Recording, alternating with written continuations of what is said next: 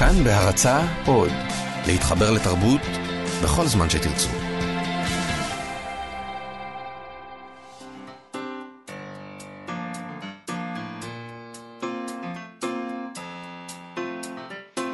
מה שכרוך עם יובל אביבי ומאיה סלע. צהריים טובים, יובל אביבי. אהלן, מאיה, מה העניינים? בסדר גמור, אנחנו מה שכרוך, מגזין הספרות היומי של כאן תרבות. כמו כל יום אנחנו כאן ב-שתים עשרה, אפשר להזין לנו ב-מאה וארבע נקודה תשע וב-מאה וחמש נקודה שלוש אף אם, באתר האינטרנט או באפליקציה. ומי שלא מספיק יכול למצוא אותנו גם בעמוד הפודקאסטים, את התוכניות שלנו ואת כל שאר התוכניות של כאן תרבות. איתנו באולפן, אופרה הלחמי ושלומי יצחק. ואנחנו, אנחנו כאן, אנחנו כאן, ללא ספק. נזכיר לכם שאפשר לשלוח לנו מסרונים בטלפון אפס חמש חמש תשע שש שש שלוש תשע תשע שתיים, אפס חמש חמש תשע שש שש שלוש תשע תשע שתיים, ונגיד גם שמחר יש יום שידורים מיוחד. נכון. לסיכום. שעתיים שלמות. אנחנו שעתיים, ב-שתים עשרה עד שתיים יהיו איתנו כאן המבקרים, נטה אלפרין ואריק גלסנר, שיעברו איתנו אחד אחד על כל האירועים והספרים שעשו את השנה החולפת. לפני כן, מ-עשר עד שתים עשרה, גואל פינטו יהיה כאן עם תוכנית מיוחדת של כל אירועי התרבות בכלל. שגם שם אנחנו נהיה עם כל מיני הפתעות ודברים מעניינים. עם ספר, הספר השנה שלנו. ספר השנה. כן, ואנחנו לא נגלה עכשיו מהו. לא נגלה. אוקיי. והיום, היום נדבר על ה-בי די אס. מתברר שיש לא מעט סופרים שלא מוכנים שיתרגמו אותם לעברית. אני בשוק. כן, מדהים. אני בשוק. גם נדבר על ראיון של מרטין איימיס בגרדיאן, ויהיה לנו פינת גנזים אם נספיק, וסטטוס ספרותי של העורכת והמשוררת שירה סתיו אם נספיק. קודם כל אני מבינה שיש לנו כאן עוד פרויקט קריאה המוני, כבר היה אחד כזה. כן, היה לנו את ניו יורק שהתחילו עם העניין הזה. היה לנו את ניו יורק, תמיד תהיה לנו את ניו יורק. נכון. היה לנו את ניו יורק שעשו את מועדון קריאה עירוני, הם עשו בחירה לקהל הרחב לבחור איזה ספר, ואז לכאורה מיליוני התושבים של ניו יורק קראו אותו ביחד ועשו. למה אתה אומר לכאורה? ישר אתה הורס. מפקפק בעניין הזה. הם ממילא קראו, אני חושבת שבחרו אז, אם אני לא טועה, את אמריקנה, של צ'ימיננדה נגוזי אדיצ'י, שזה ספר אדיר, אדיר, אדיר ממש, ואנשים ממילא קראו אותו, וטוב שכך. אחרי זה טיים אאוט תל אביב, מגזין טיים אאוט תל אביב הרים את הכפפה התל אביבית. מה הם בחרו? את יודעת, אני לא זוכר. אני גם לא זוכרת מה הם בחרו. זה בושות. טיים אאוט, תשלחו לנו אס אם אס, תזכירו לנו. מה בחרתם? מה בחרתם ואיך זה היה? ואיזו עיר מצטרפת לחגיגה? אה, ירושלים. ירושלים מצטרפת. ירושלים של זהב מצטרפת. בהחלט. אוקיי. המנהל הקהילתי גינות העיר הכריז על פרויקט מיוחד בשיתוף כל ספריות הרחוב בעיר. מסתבר שיש דבר כזה, יש מלא מלא ספריות רחוב. אוי, זה נחמד. אתה יודע מה הבעיה שלי עם ספריות רחוב? שאת לא רוצה להחזיר. שאני, אני כאילו, הקלפטומנית שבי, לא יצא לי לגנוב, כי זה נראה לי ממש בושות, זאת אומרת, הגזמת, כן. אבל שאני עוברת לפעמים ברוטשילד או בחוף, אתה יודע, יש כאן ספריות גם בתל אביב, אני תמיד מסתכלת ואני ממש באה להכניס לספר לתיק. אבל מה, יש לך הרמות של ספרים, את יכולה. קחי ספר לתיק, תלכי הביתה ותקחי שלושים ספרים מהרמות שיש לך ותחזיר לי. אז קודם כל אני צריך להביא לשם ספרים, ואז אולי אני ארשה לעצמי לקחת, כי אחרת זה פשוט ממש חזירות, ואני לא יכולה. אל תהיי חזירה. בדיוק. אבל כן תקחי ספרים, בשביל זה זה שם, תקחי, תקראי, תחזירי. אתה לא אמור לקחת, אתה אמור לשבת שם ולקרוא, ולא? אני חושב שאם אתה בן אדם הגון וסבבה, שמחזיר את הספרים, או שם שלושה ספרים שאתה כבר אין לך צורך במדפים האלה ואומר תודה, אז זה נראה לי בסדר. אני חושבת שאני יכולה לתרום המון ספרים לספרייה הזאת. בדיוק, אנחנו יכולים לתרום ספרים לספרייה הזאת. אוקיי. בכל מקרה, נחזור לענייננו. כן, ירושלים. מירושלים, מנהל קהילתי גינות העיר, הכריז על הפרויקט הזה, ספריות רחוב בעיר, מועדון קריאה עירוני בירושלים, תחת הכותרת קוראים את העיר. באלף. באלף, הבנת? קוראים את העיר. מאוד מחוקה. כי את העיר קוראים בעין בתל אביב, אבל בירושלים באלף. נכון. אז עכשיו צריך לבחור את הספר, הם קוראים לציבור הרחב. אה, אני יודעת מה בחרו בתל אביב, לדעתי את גרוסמן זה היה. גרוסמן בסוף? כן, סוס אחד נכנס לבר, נראה לי. שוק, זה גם שוק. בכלל האירועים האלה תמיד מפתיעים אותך, מפילים אותך לטוסיק מרוב הפתעה. אוקיי, אז עכשיו בירושלים. אז בירושלים הרשימה היא ווקמן של מעיין בן הגיא, שיצא בעמובד, הרוב הקטן של חנן טואג, שיצא באבן חושן. חושן. חושן. איש ושמו אובה, של פרדריק בקמן, שיצא בידיעות ספרים, תוחלת החיים של אהבה, של ינץ לוי, שיצא בזמורה ביטן, ותיקון אחר חצות, של יניב איצקוביץ', שיצא בכתר. מתוך זה הם צריכים לבחור ספר אחד, התושבים? אוקיי. וככה כותבים באתר שהם הקימו לטובת העניין, הספר שיבחר יהיה זמין גם בספריות העירוניות, ובחנויות הספרים המובחרות, בהנחה. והם מוסיפים שברוח הנתינה והשיתוף של ספריות הרחוב, הנה, את רואה, נתינה ושיתוף, זה מה שמוביל אותם. אנחנו מעודדים את מקבלי העותקים להשאיל את הספר לתושבים אחרים לאחר הקריאה, נחמד.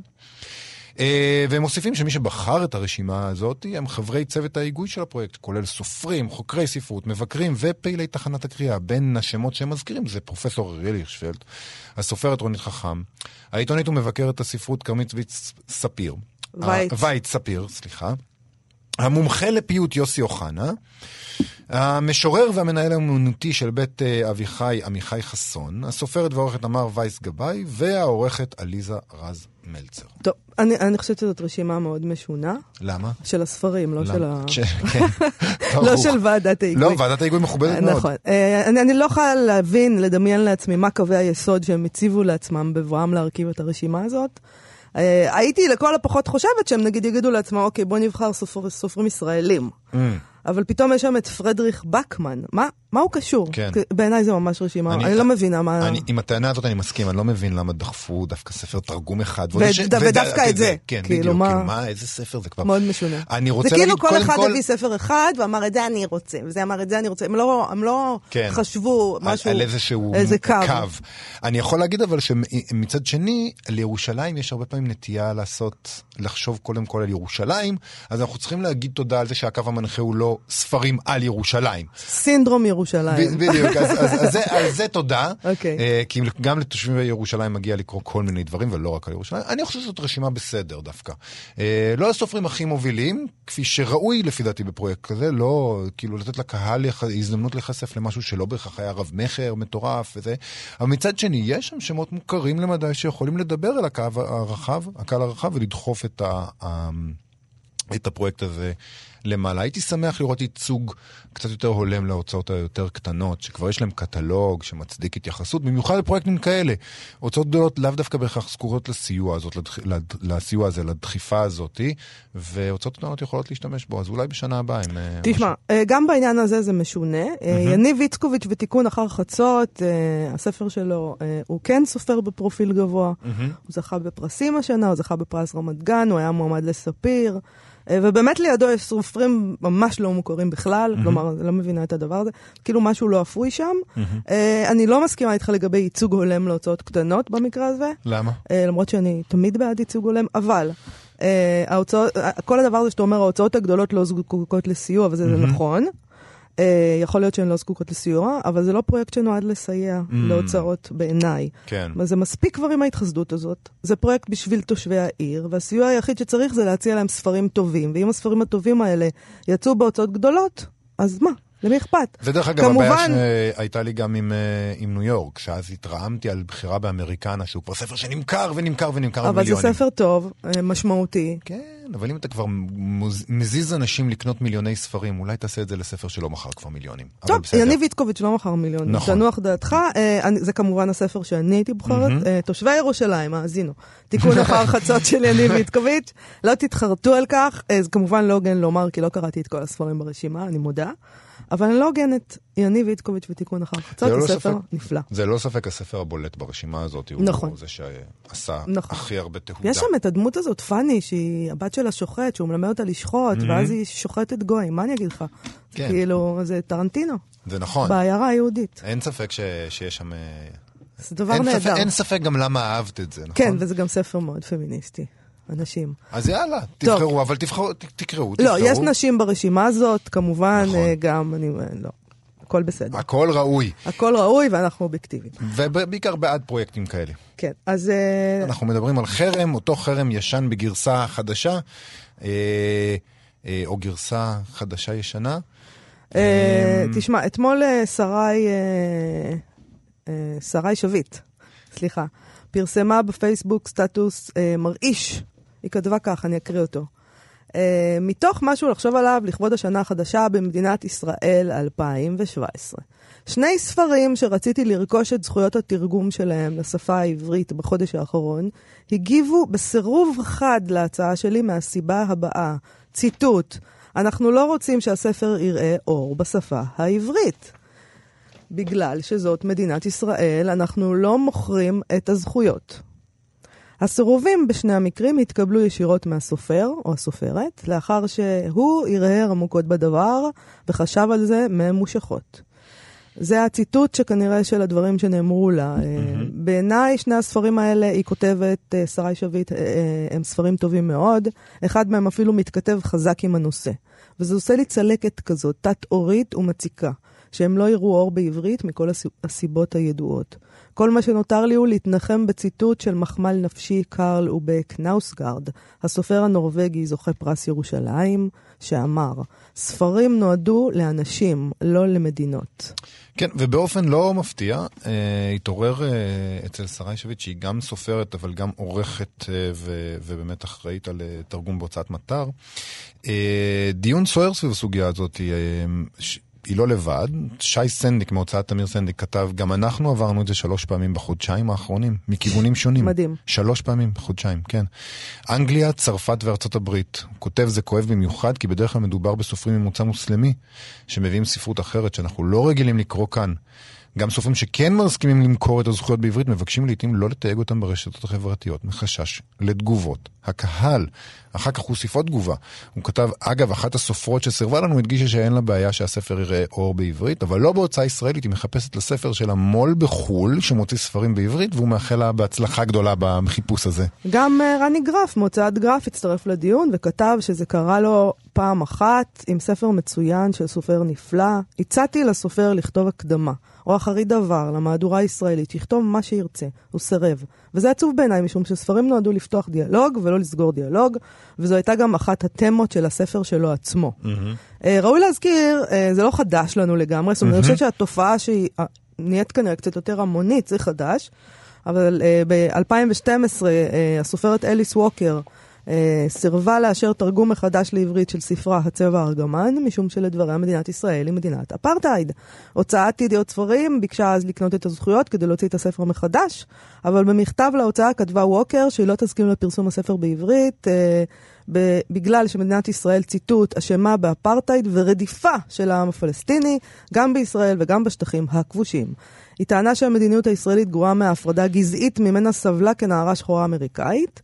לדברי הדרום אפריקאים אמרו לה שהמדינות הישראלית גרועה מהאפרטייד. זה אגב נורא מצחיק אותי הציטוט הזה, דרום אפריקאים אמרו לה, גברתי, כאילו, מי אמרו לי, אולי את צריכה לברר דברים כאלה בעצמך, גברת אליס ווקר. טוב, היא לא מקשיבה לתוכנית. אנחנו דיברנו כאן אגב בתוכנית כבר על, לא מזמן, לפני כמה שבועות, על נעמי קליין, שלא הסכימה שבבל לתרגמו את הספרים שלה. נכון, חיפשה הוצאה יותר רדיקלית. כן, תשמע. בהצלחה גם לה. גם בהצלחה לה. שלום לשרי שביט, כותבת הסטטוס וסופרת ועורכת בהוצאת מטר. נכון, אלן, מאיה ויובל, דיברתם על זה מאוד יפה, אמרתם הכל. אוקיי, אז בואו נגיד בכל זאת עוד כמה דברים. לא, לטובה אני אומרת, התחקיר מרשים אותי. כן, התחקיר קלה לקרוא את הסטטוס ואת התגובות לו, בהחלט.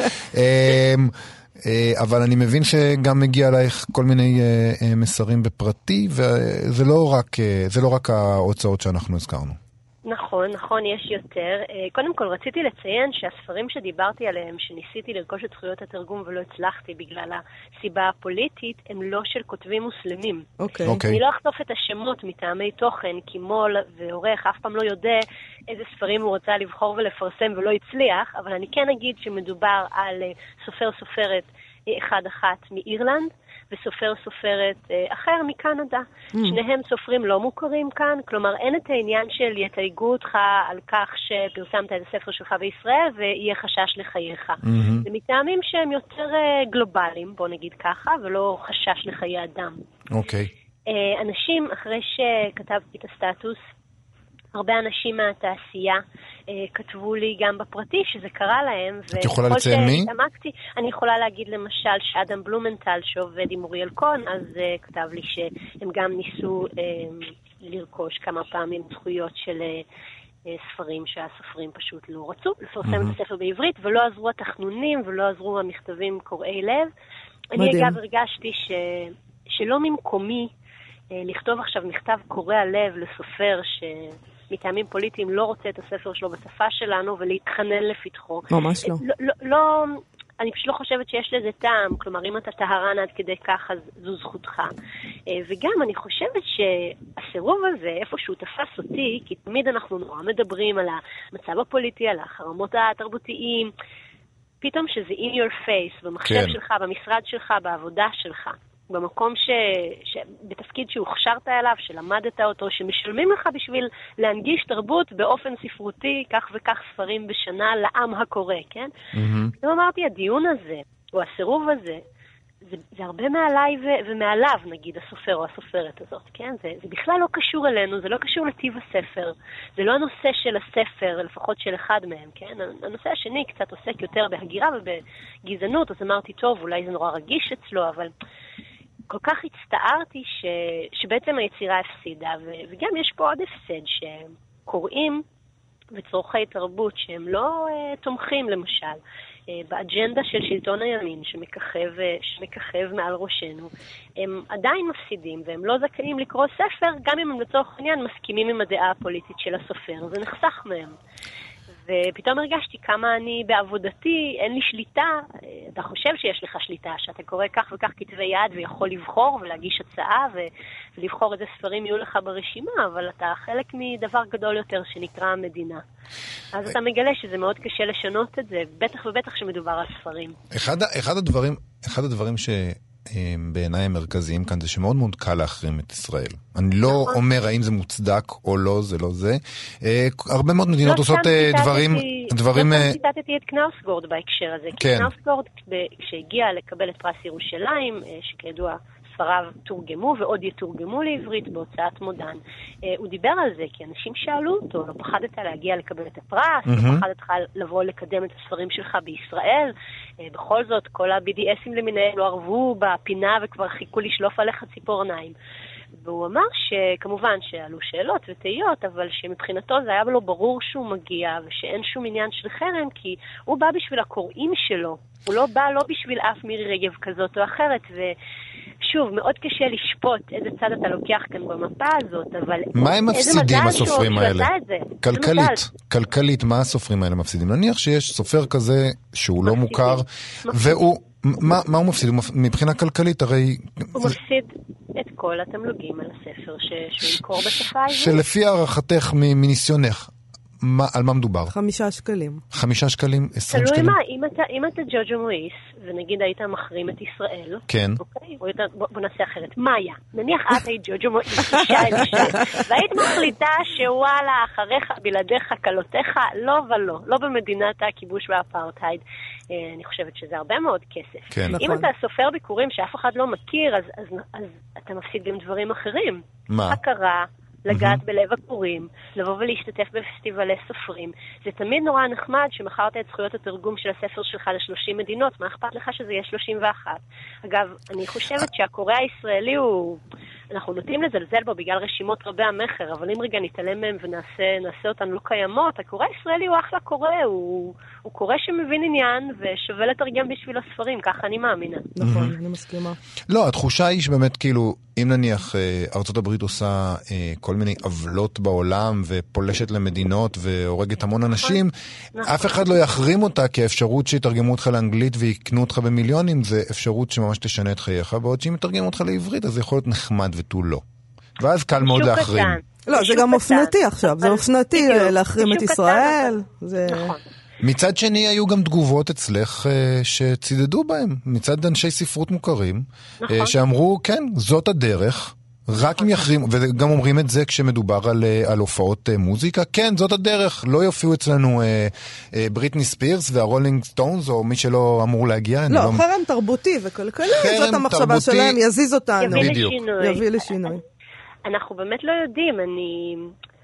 אנחנו בתחום כזה שאנחנו נורא חיים אותו, ספציפית שלושתנו, ואולי גם מי שמאזין לתוכנית ומתראיין לה, ברגע שאתה יוצא קצת מהבועה הספרותית, אני באמת לא יודעת מה הכוח של הספרות או של אקטים של אנשים שעוסקים בספרות כלפי מדיניות פוליטית של המדינה, כמה זה באמת יכול להשפיע, נראה לי שמעט מאוד, אפילו אם זאת אליס ווקר, אפילו אם, אם אלו סופרים מאוד מוכרים ומצליחים, אז זה נגמר באיזה כתבה בעיתון, נכון? נכון, אפילו נכון. לא קולנוע, נכון. זה לא אותם תקציבים, זה לא מגיע לאותם קהלים, שיש סרט עכשיו שמחרימים או לא מחרימים, שרוצים לתת לו תקציב או לא, זה מיד all over בכל העולם, ספרים זה, זה עדיין יותר קטן.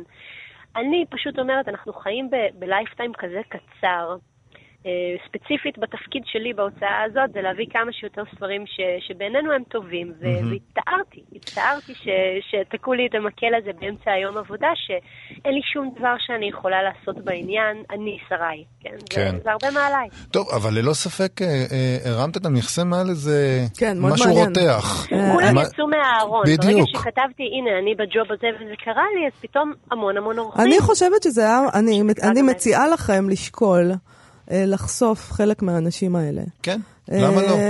ואז אנחנו נוכל גם לנסות לפנות אליהם, ולשאול אותם מה עניינים. אם יסכימו להתראיין לתוכנית בעברית בישראל. אבל כן, למה לא להגיד את השמות של האנשים האלה? בוא נדמיין. מה אנחנו מפסידים?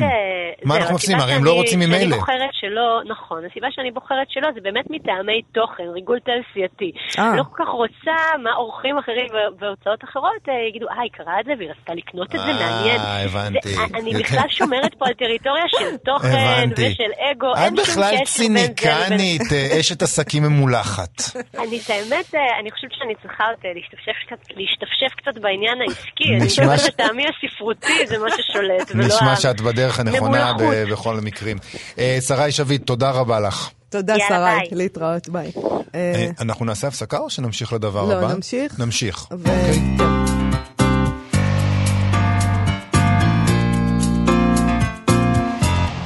טוב, אנחנו בפינת גנזים, אהובה. נהדר. אני מצאתי מכתב במכון גנזים, כן. שכתבה דליה רביקוביץ' לדן פגיס, בשנת אלף תשע מאות חמישים וחמש. וואו. שזה ממש מזמן, אז חישוב. היא הייתה בת תשע עשרה כשהיא כתבה את המכתב, והוא בן עשרים ושש. אף אחד מהם עוד לא פרסם בשלב הזה שום ספר שירה, כלומר, הם לא היו ידועים ומוכרים. דן פגיס בשנים האלה לימד בבית ספר יסודי בקיבוץ גת, ודליה רביקוביץ' עדיין גרה בקיבוץ גבע, ששם היא גדלה, מגיל שש, וכך היא כותבת אליו. אוקיי, גלות עמק ישראל, כך היא כותבת, גלות עמק ישראל, אחת עשרה לרביעי, חמישים וחמש. כן. לדן שלום. לצערי, אין להוסיף מועדים לשמחה, כי המועד חמק עבר, וראוי היה לו שיחמוק, מכיוון שלא היה ראוי לשמו ולא היה ראוי לשמחה. האם לא נאמר, עשה לך כלי גולה? ואין אדם בא אל המשתה אם לא החליף סמלותיו ורחץ מאבק גלותו. אשר לשיר, דומני שהבנת אותו כהלכה. אנחנו מבינים פה שהיא שלחה לו שיר mm-hmm. uh, שלה. אולם אני לא עמדתי על טיבו, אלא כשקראתי את מכתבך. והסימוכין לכך רבים. באיוב, היא מצטטת את איוב, והחוכמה מעיין תמצא, ואיזה מקום, ואיזה מקום בינה. אבדון ומוות אמרו באוזנינו, שמענו שמעה. חזרתי וקראתי את מכתבך והשתדלתי להבינו עד תומו. אינני יודעת להבחין בין חוכמה סופית לחוכמה ננסית. אני מבחינה רק בין חוכמה לכסילות, אך לא לי המשפט לחרוץ מי הוא כסיל ומי החכם. למעשה, החוכמה היסודית, וכדי לדעת אפס קציה, אני מתכוונת ללמוד בשנה הבאה פילוסופיה יהודית וקבלה. על כל פנים, אי אפשר לצרף אותה קו לקו. אין זו שקילה ומדידה. חוכמה היא זו שניתנה במעמד הר סיני, וחכם ממני הוא אורי צבי גרינברג, ששר על השכל הגדול והשכל הקטן. אשר לשיריך בעיתון, הם היו זרים לי במשהו ויפים בעיניי. יותר מהם נהניתי מאותו שיר קטן שנכנס במכתבך, כי הוא מרובה צורות והמילים יוצאות ממסגרותיהן ולובשות קומה וגובה. הכוונה כמובן לטכניקה שאינני יודעת להבדיל בינה לבין המשמעות. שיריה של לאה גולדברג היו נפלאים הפעם, אבל כשהיה אצלה התבייש להגיד לזאת כמנהגי. כאמור, אני משוקד בגבע עד צוואר, אך בשבועות הקרובים ודאי אגש לתל אביב. בברכה לימות חול דליה. משוקד בגבע עד צוואר. כן. יו, זה, היא בת תשע עשרה כשהיא כתבת את זה. לא יאמן שהיא בת תשע עשרה. כן. אבל זה נכתב כמובן טרגי מאוד. קודם כל, יש בו הרבה, פתאום אני עכשיו בקריאה שנייה, יש בו הרבה התבטלות. יש בו חוסר ביטחון, אני לא יודעת אם התבטלות. לא הבנתי את השיר שלי עד שקראתי את התגובה שלך על השיר שלי. לא יודע. היא בת תשע עשרה, אתה זוכר את עצמך בן תשע עשרה? כן, אני הייתי... מה ידעת? אני הייתי ללא ספק הרבה יותר סתום מדליה רביקוביץ' כשהייתי בן תשע עשרה. אבל היה לך בטח ביטחון עצמי מטורף. לא. לא, אה? אה, אוקיי. בסדר. תחשוב גם שהוא בן עשרים... אפילו את הפסדה של ביטחון עצמי שיש לי היום, אפילו את זה לא היה לי אז. לא, אבל תחשוב שהיא בת תשע עשרה והוא בן עשרים ושש, ובשבילה הוא ממש מבוגר. אבל הוא, תחשבי, הוא מרגיש, אנחנו לא קוראים אבל את המכתבים שלו, הוא גם רק בן עשרים ושש. ברור, ברור. והוא גם היה טיפוס מעניין במיוחד. כן. אני הלכתי ליוקיפדיה ושם היה כתוב, כמובן, זה דבר ידוע, שרביקוביץ' סבלה מאוד בתור ילדה בקיבוץ, בקיבוץ גבע הזה, והיא עברה לגור אצל משפחות אומנות בחיפה. אבל הביטוי הזה, משוקעת הצוואר בגבע, זה מדהים. טוב, קצת אחרי זה תעזוב, זה בסדר. הלוואי שהיינו יכולים לקרוא את השירים שהם שלחו אחד לשני, את השירים שהיא מדברת עליהם מהעיתון, או את אלה של לאה גולדברג שהשפיעו עליה. הייתי רוצה לדעת, אבל מצד שני, יש במכתב הזה המון מסתורין, שאתה לא מבין באמת, כי הוא, הוא מנותק מהקשר, ואולי זה ככה צריך להישאר. כן, יש שם ציטוטים מספר חזקאל ומאיוב, ורואים שדליה רביקוביץ' יודעת המקורות, אולי זה מה שמסתורי בעיניך, כי אנחנו רחקנו מאוד מהידע הזה. נכון. ובטח גם הקראתי את זה נורא, ואמא שלי, אחרי השידור, אמא שלי תגיד לי, היא תנזוף בי, ובצדק. הקראת את זה מאוד יפה. מאוד יפה. לא, כאילו, בבני עקיבא לא יאהבו את זה. החבר'ה של אמא שלי מבני עקיבא עשו לי נו נו נו. אמא, סליחה. אם אתם מבני עקיבא ורוצים לעשות נו נו נו למה, אתם יכולים לשלוח לנו מסרון. אנחנו הולכים לדבר על בריטי? לא חשבתי על זה. לא חשבתי? אה, תמיד יש איזה מפת דרכים כזאת. יש מפה, אבל זה לא חשבתי. יש מפה, ואני הולך על מפה אחרת, אבל גם היא מפה. זה המפה הלילית שלי פשוט. אוקיי. תראה, אנחנו, אני רוצה לדבר על רעיון שהתפרסם בגרדיאן עם הסופר הבריטי, מרטין איימיס. הוא עבר לפני שש שנים לגור בניו יורק, ומתברר שהוא לא לגמרי מאושר מהמצב הזה. מה את אומרת? כותרת של הרעיון הזה היא "אני מתגעגע לאנגלים", שזה ממש מהמם. זה רעיון לרגל הוצאת ספר של רשימות שלו, בין השאר ברשימות יש רעיון שהוא עשה עם ג'ון טרבולטה, מאמר שהוא כתב על תעשיית הפורנו, וגם מאמר שהוא כתב לא מזמן על טראמפ. אני מניח שזאת אחת מהסיבות שהוא מתגעגע לאנגלים. אם כי טראמפ, כן, גם באנגליה, בבריטניה, המצב לא מי יודע כמה. איפה המצב מי יודע כמה? איפה, איפה, באיזה אי? אפילו בגרמניה היה טוב, ועכשיו מתברר שהבחירות עשו שם גם קטסטרופה. אני לא יודעת, אני מאלה שלא יכולים להגיד ככה את המשפט הזה, בגרמניה היה טוב, עוד היה, בלשון, כן, בגרמניה היה טוב. עכשיו, לא לפני שבעים שנה. כאילו, זה כותרת. יש לנו כותרת, בגרמניה דווקא היה טוב. אוקיי. אתה באמת בן אדם חסר מודעות. הוא יצא מהקשרו, הוא יצא מהקשרו. אוקיי, כנראה שדווקא מדובר באמריקאים, ולאו דווקא בטראמפ, במקרה של מרטין איימיס. הוא אומר שהוא מתגעגע לשנינות הבריטית, ושהדמוקרטיה האמריקאית הובילה לכך שאיש לומז להגיד שום דבר מחשש לפגוע במישהו. זו הסיבה, ש... הציטוט שלו, זו הסיבה שהאמריקאים לא שנונים כמו הבריטים, כי הומור כולל קצת פגיעה. זו עמדה של עליונות אינטלקטואלית. ככה לדוד... הוא מתאר הומור. אני חייב לדעת ש... כן, נכון, כשאתה, כשאתה צוחק על מישהו זה נכון. אתה צוחק על מישהו בצורה מושחזת והוא לא יודע איך להגיב, אז אין ספק שיצאת on top מבחינה אינטלקטואלית. נכון. ואני חייב לדעת שאני זה מסכים. מה שנקרא סטירה. נכון. כאילו. נכון. אני לומד כל יום משהו חדש. אבל באמת שאני מסכים. אתה חושב שאיבדתי עכשיו עליונות אינטלקטואלית? לגמרי. לא הפעם הראשונה. אני, אני כאילו תמיד על תקן הפוליטיקלי קורקט, נכון? הרצון שלי לא לפגוע במגזרים מסוימים. אתה יודע שתמיד חושבים שאני הרעה ואתה טוב. זה נורא מוזר. אם זה הולך כמו ברווז ומגעגע כמו ברווז, מאיה. בקיצור, ההומור זה הקו האדום. כאילו, מותר לפגוע קצת אם זה ממש מצחיק. בדיחות אם הן מצחיקות זה מעל הכל. תשמע, מרטין איימיס גם מספר שהוא שמח מצד שני, שהוא נמלט מכמה מאפיינים של תרבות הספרות הבריטית. זה לא שהוא רק מתגעגע אליהם. הוא אומר שספרות אמריקאית סייעה לאוסף האנשים שהקימו את אמריקה להגדיר מי הם, בעוד שהבריטים לא רוצים שיגידו להם מי הם, הם כבר יודעים, תודה רבה. כאילו, שזה... מזכיר לך מה? כן, זה אולי הבעיה של הספרות הישראלית. אני חושב שאולי פעם היינו צריכים את הספרות כדי שהיא תגיד לנו מי אנחנו, בתור כור ההיתוך שיצר אותנו. במידה הזאת אנחנו קצת דומים לארצות הברית, נכון? יותר דומים לארצות הברית מאשר לאנגליה. והסופרים גם עשו עבודה כזאת, הם ניסו להגיד לנו משהו, אפשר להתווכח על הטיב העבודה שהם עשו, ובאמת עושים את זה, היום מתווכחים על, על כמה טוב הם הגדירו אותנו, אבל לפחות הקשיבו, לה, הקשיבו לסופרים בזמן אמת. או ניהלו איתם איזה דיאלוג, כן, או התווכחו איתם. כן. Mm-hmm. אני לא חושב אבל שאנחנו יודעים עד מי אנחנו כבר בשלב הזה, אבל אני כן חושב שאימצנו את הגישה הבריטית שאיימיס מספר עליה, של אל תגידו לי מי אני, תודה רבה, שלום, לא צריך את הדעות שלכם, תודה. נכון, המשפט הבא של איימיס ברעיון הזה על הבריטים הוא שהם חושבים שכותבים הם אגומניאקים יומרנים. נכון. ממש אפשר להגיד שאנחנו בלונדון, ונצא מכאן ויהיה אה, נחמד. כן, וביטלס. מזג אוויר דומה. כן. אה, אנחנו לגמרי, אני חושבת שזה מצב של אין אבי בעירו. כן. או כמו שקוראים לזה בימינו, לממי זה עמוס עוז. זה אין נביא בירו. uh, בטח במצב שבו השלטון הוא בעצם uh, כל הזמן באופן מובהק אנטי-אינטלקטואלים ואנטי-אליטות. Uh, אתה יודע, לממי הם הקולנוענים ולממי הם הסופרים, כן. ואנחנו לא כספומה, אתה יודע, זה מין איזה דיאלוג כזה.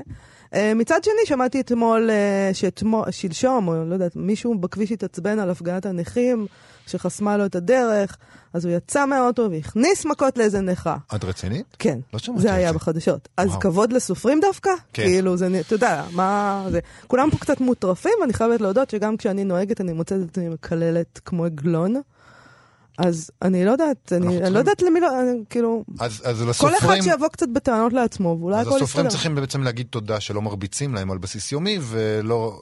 ותגידו תודה שרק לא מתייחסים אליכם. לא, אל תגידו תודה, אל תגידו תודה. משהו פה, מישהו, אתה יודע, יש פה התנהלויות חסרות אחריות של הממסד, וכן, אנשים מושפעים, אנחנו כולנו.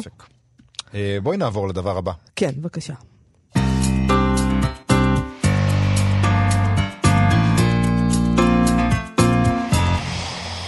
טוב, בפינת הסטטוס היומי שלנו, אנחנו חוזרים לקהל ובקנארצות שכבר הוזכר התוכנית הזאת, והוזכר בתוכניות קודמות, והוזכר בתוכניות הבאות. ידיד התוכנית. כן. לא רק היה יודע, זה היה גורם לו כל כך הרבה אושר. אני חושב שזה היה גורם לו אושר. אתה חושב? כן, אני חושב שכן. אני יודע שאת חושבת שאני באיזו פיקסציה פתולוגית איתו, וזה באמת, האמת מתחיל להיות קצת מביך, אבל זה לא אני. זה החוקרת והמשוררת דוקטור שירה סתיו, שכותבת סטטוס על הקשר המפתיע בינו לבין המשוררת שרון אולדס, שהיא עצמה תרגמה לעברית. בטח שרון קוראים לה, לא שרון. בסדר. ישראלי, אני ישראלי. שרון. אני ישראלי. אוקיי, מה היא כותבת? מה כתבה שירה סתיו? ככה, כותבת כך. עוד משהו קטן על קנאוסקארט ועל קווי דמיון מפתיעים שמצאתי בינו לבין שרון אולדס. שרון אולדס, סליחה. לכאורה מה הקשר? ובכל זאת, לא רק הכנות הקיצונית והנכונות הנועזת לפתוח הכל, לא רק הקשר המאוחר והחזק כל כך עם הילדות וחוויות הנעורים הראשונות, לא רק האהבה האלכוהוליסט ולא רק ההתעכבות האובססיבית מדוקדקת עד מורטת עצבים על פרטים, צורות, ריחות וצבעים, אם כי בסוגריים היא כותבת שר... שרון, לאין שיעור יותר גופנית ממנו, מצער אבל כמעט שלא קיימים גברים שיודעים לכתוב את הגוף, אז לא כל אלה, אלא קראתי בוויקיפדיה, ככה היא ממשיכה, שקהל הוא ואמר שהכתיבה שלו חותמת עסקה פאוסטיאנית. כלומר, הצלחה ספרותית במחיר הרס היחסים האנושיים עם הקרובים לו. והשיר הראשון, בספר הראשון של שרון, השטן אומר, השיר הפותח את קרקעית חיינו, מדבר גם הוא על עסקה פאוסטיאנית שכזו. כשהשטן מפתה את הכותבת למכור לו את אוריה הבוגדניים תמורת החופש, מפתה ולא מצליח. וכאן מתחיל ההבדל הגדול, כי שרון לא מאבדת את הקרבה תמורת, את הקרבה תמורת הכתיבה, ההפך הוא הנכון, הכתיבה צומחת ממנה, האני צומח בתוך הקשר, בתוך השנאה, בתוך הזעם, בתוך האובדן, מתעקש עד מעבר לכל גבול על היכולת לאהוב עם הכתיבה ובתוכה. נעצור כאן או שנמשיך עד הסוף? כן, רק נציין אולי שקודם כל ששירה סתיו תרגמה את שרון אולדס לעברית. אמרנו את זה? כן, כן. אז יכול להיות שבגלל זה היא מרגישה כזאת פמיליארית לקרוא לה שרון. אוקיי, אז מה אתה חושב על הטענה הזאת שמתחבאת בעצם בתוך הסטטוס? מה שהיא אומרת שם זה שגברים לא יודעים לכתוב על הגופניות. מזה אני מסתייג קצת, כן. אני חושב שאולי לגברים יש פחות חקירת גוף. כי, כי הדברים לכאורה יותר ברורים להם, המרחב שלהם בטוח יותר, הם צריכים להיות פחות בוטים, פחות תובעניים אולי, כדי לקבל את הזכות הגופנית שמגיעה להם, לעומת נשים, שהיחס לגוף הנשי הוא שונה.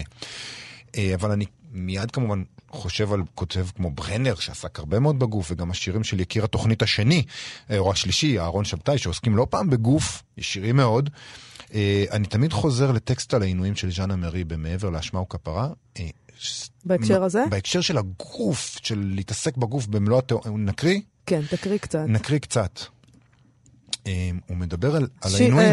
אנחנו מדברים על ז'אן אמרי, ספר מעבר לאשמה וכפרה. כן, וזה טקסט מתוכו, הוא מדבר על עינויים. על עינויים. כן, הכרס נאחז באזיקים שקבלו את ידי זו לזו מאחורי גבי, אחר כך משכו את השרשרת ואותי אימה כלפי מעלה, עד שהייתי תלוי כמטר אחד מעל הרצפה. כשאתה נמצא בתנוחה כזאת, או בתלייה כזאת, על ידיך קשורות מאחורי גבך, אינך יכול להחזיק את עצמך בכוח השרירים, אלא זמן קצר בחצי אלכסון. ברגעים אלה, כשכבר אימצת את כל כוחותיך, ומצחך ושפתיך כבר מכוסים זהה, ונשימתך נשנקת. ברגעים אלה לא תענה על שאלות. שותפים למעשה, כתובות, מקומות נפגש, אתה בקושי שומע את השאלות. החיים המרוכזים באזור אחד ויחיד בגוף, מצומצם מאוד, במפרקי הכתפיים. החיים האלה אינם מגיבים, שכן הם מושקעים כל כולם במאמץ. אולם גם אנשים בעלי מבנה גוף חסון לא יוכלו להתמיד זמן רב במאמץ הזה. ואשר לי, אני נאלצתי לוותר די מהר. ואז נשמע בכתפיי כל התפקקות והתפצחות, שגופי לא שכח עד הרגע הזה. אני חושב ש... אולי אם אתה גבר שהיה בשואה, אתה כותב יותר טוב על הגוף. גם פרימו לוי כתב יפה מאוד על גופניות, וגוף זה... תשמע, אני, אני לא מוצאת ממש בטענה שגברים לא יודעים uh, לכתוב גוף. זה, זה פשוט נשמע לי מופרך. לא יודעת מה... אז נחזור אבל כן לדברים בסטטוס שאני כן מסכים איתם, זה נורא יפה בעיניי, ההבחנה הזאת שהעסקה היא פאוסטיאנית, אתה מוכר את החיים בשביל הכתיבה, זה בהחלט מה שקרלו וקנאוסגרד עשה, זה מאוד, מאוד בולט בגלל שהוא נורווגי, ושם קיבלו את זה, את החשיפות שלו בצורה מזועזעת ממש. זאת עסקה אבל בלתי נסבלת. חשבתי על הספרות העברית בהקשר הזה, עד כמה קשה לוותר פה באמת על הקרבה. כי הקרבה כאן היא חסרת uh, גבולות, היא פולשת גם כשאתה לא קרוב, כולנו מכירים וצפופים, ובנורווגיה מילא, לפי מה שאנחנו שומעים לפחות, הכל, היחסים הם קרירים, הרבה פחות אינטנסיביים. פה גם אם תגיד, בסדר, אני מוכר את כל היחסים שלי, לא תיפטר מהר, היחסים יישארו שם. כן, אבל אני חושבת שזאת תמיד העסקה אצל אומנים, ולפעמים גם אצל מדענים גדולים, אתה יודע, המתמטיקאים המשוגעים האלה, הם מוכרים הכל בשביל העבודה שלהם. המחירה הרי לא באה לידי ביטוי רק בכתיבה על המשפחה, אלא בחיים עצמם, כאילו, והיום נגיד בעידן הריאליטי, אגב, כולם מוכרים הכל, כל הזמן בשביל טיפת פרסום, כאילו, מה זה מחוברים, או מה זה כתבות בעיתונות שבהם אתה מוכר את ההורים שלך והילדים שלך לטובת שער. עסקה פאוסטיאנית, אנחנו חיים, באיזשהו אופן אנחנו חיים פשוט בתוך עסקה כזאת. בכל זאת, אני חושב שאיך שהוא כותב, איך ששרון אולדס כותבת, יש שם הרבה מאוד חשיפה. של אנשים שהם לא אתה, ויש בזה חוצפה, אני קורא אותו ואני כל הזמן אומר לזוגתי, איך אשתו נשארה איתו אחרי שהוא כתב את זה, איך? כי, כי הוא חושף אותה שם בטירוף, וזוגתי עונה לי, היא אוהבת אותו, זה, מה זאת אומרת, זה מישהו, הכתיבה הזאת, ו... אבל בכל זאת הוא לא ויתר על הכל, עובדה, הוא לא ויתר על הקרבה לאשתו, ש... שאני בטוח שלא נעים לה לקרוא חלק מהדברים שהוא כותב עליה, ויש לו ביטחון שהקרבה הזאת, שהיא כנראה מה שחשוב לו, בניגוד לכל מיני קרבות שהוא מחר בזול, תישאר, ואז קל לוותר על כל השאר. הם נשארים הרי ביחד, הוא וזוגתו, והם כל הזמן עושים ילדים. כל הזמן... כמה ילדים יש להם? ארבעה כבר. תראה, אני חושבת שאתה לא יודע על מה הוא ויתר ועל מה היא ויתרה, ואתה גם לא יודע מה חשוב לו, ואתה לא יודע מה טיב היחסים ביניהם.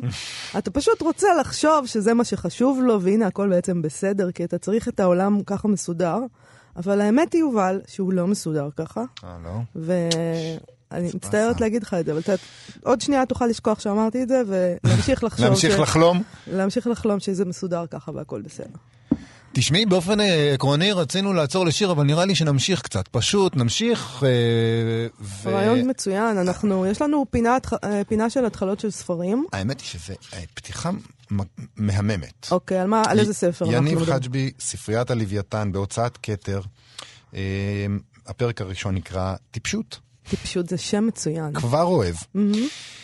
וככה זה מתחיל. הוא הלך לאיתו, לבדו. השלג חרק... תחת כפות רגליו, הנאבקות להיחלץ מהעקבות העמוקים שקרו לעצמן. מבטו היטלטל על האדמה הלבנה מצד אל צד, יחד עם תנועות ראשו העצום. אני אמשיך תכף לקרוא, אבל כאן אני כבר בשואה, נכון? בצעדת המוות, נכון? השלג חורק, אתה כבד, אבל יכול להיות שזה בגלל שאנחנו פסיכופטים, אתה יודע, אנחנו ישר... הוא כותב בעברית, אני בטוח, מה זה בטוח? אני מרגיש שזה הדימוי שאני אמור להיות בו עכשיו, כבר בשלוש שורות האלה אני אמור להיות בשואה עכשיו, נכון? באמת, אתה לא חושב שזה פרשנות מופרעת? מופרעת? זה משהו אצלנו, כאילו דור שני לשואה או משהו. אני מוכן לקבל את הפרשנות הזאת. בוא נמשיך ונראה. אז הנה, זה ממשיך. מדי פעם נשא את חדקו. חדקו? כן, כדי לבחון אם המרחק בינו ובין הקבוצה נותר כשהיה, ואז שבו עיניו לשוטט מטה על פני הנתיב שסללו לו אחיו המתנכרים. הוא ראה גופות רבות של חיות שפעם הבחין בהן, רק בחטף, במנוסתן, עתה הן הביטו בו ממקום רבצן, בוהות בו כמתגרות בעיני המתים הפעורות שלהן.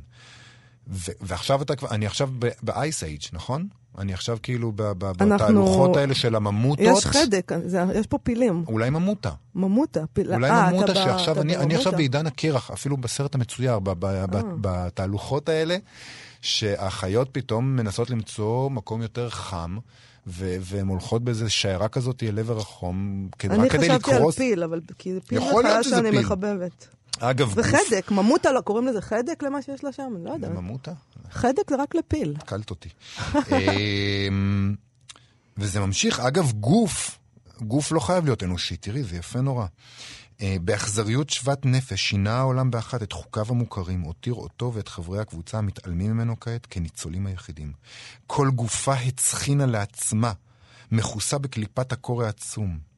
חבריו צעדו יחדיו, ילדיהם פסעו באיטיות לצידם, מתחככים בגופה מדי פעם לוודא שהם בקרבתם, להגן עליהם מפני הקור ומפני המוות.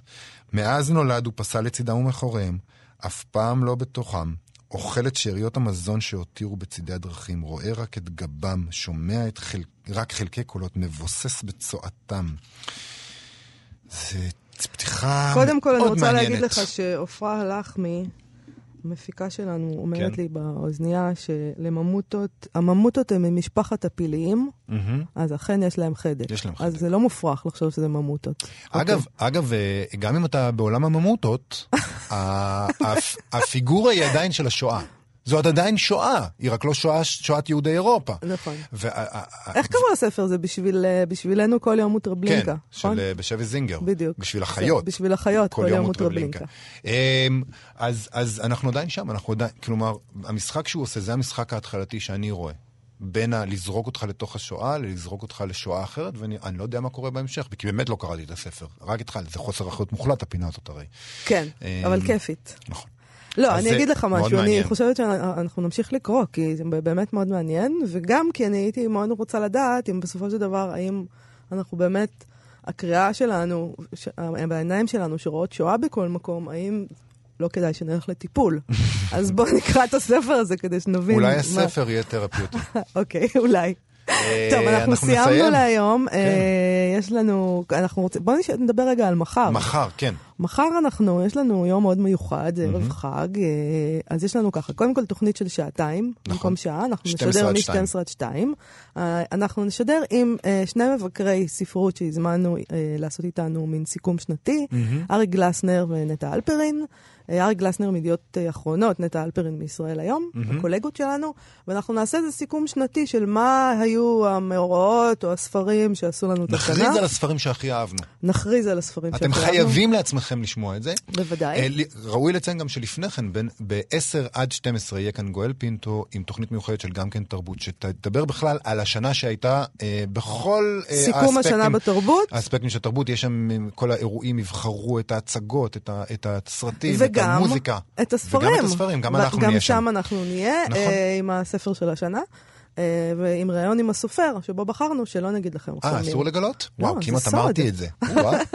זה סוד, הפתעה. אוקיי, אז זה מחר, ואנחנו מאוד מאוד נשמח אם כולכם תצטרפו אלינו לדבר הזה. אז אנחנו ניפרד בינתיים, אנחנו סיימנו להיום, אנחנו כאן בדרך כלל מראשון עד רביעי, מ-שתים עשרה עד אחת, מחר עד שתיים, ב-מאה וארבע נקודה תשע או מאה וחמש נקודה שלוש אף אם, או באתר האינטרנט, או באפליקציה, או בעמוד הפודקאסטים. תודה רבה לאופרה הלחמי, לשלומי יצחק וליאיר ניומן. אנחנו נפרדים. להתראות מחר. להתראות מחר. ביי.